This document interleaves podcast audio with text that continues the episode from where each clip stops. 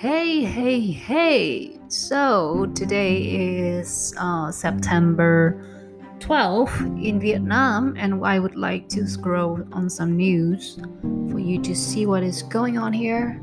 So on VnExpress.net, we have some topics like Vietnam welcomes two flights from US under vaccine passport policy. So 345 Vietnamese citizens fully vaccinated in the US arrived at the Van Don Airport in the northern province of Quang Ninh in two flights Sunday.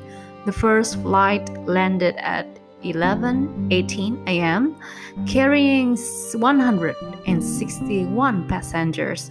The other one arrived about one hour later with 140 and 84 passengers on board. So that's a good news. Another news we are having today is um,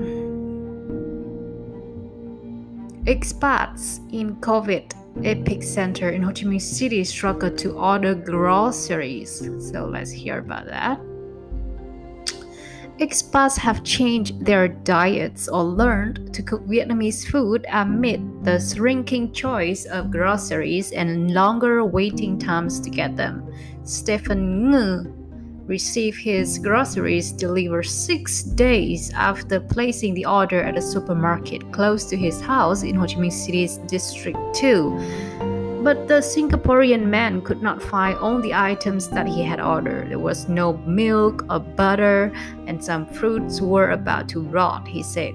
He called the supermarket to complain, but no one spoke English on the phone. The bright side is that I still received my groceries and he is not alone in his plight.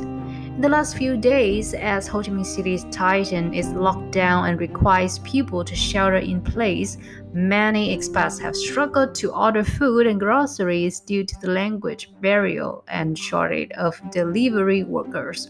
Well, that happens to Vietnamese too, though, and it's, it's really just crazy. But I promise you that everything will be better in the next few weeks. Uh, it seems like our government had controlled the uh, epidemic uh, at the moment, and we are having plans to reopen again, of course, with restricted um, rules, but still, it's still good news.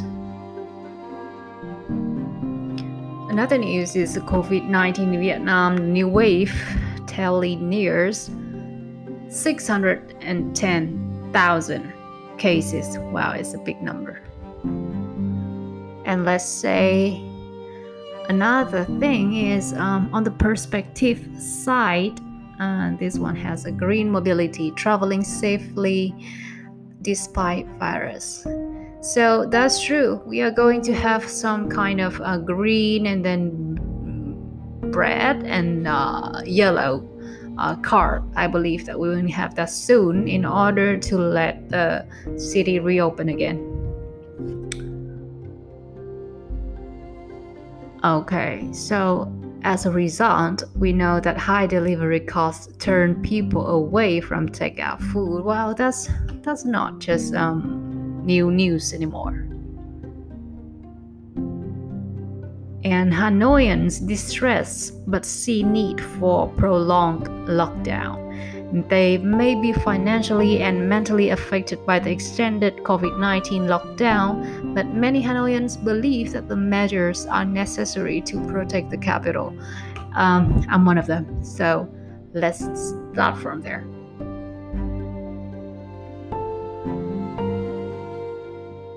Well, this is my first news throw anyway, so I will uh, test this one to see if there is any feedback or there is anything you would like to hear. So let me know in the comments below, and I will like to uh, put it in the next episode of my Spotify channel.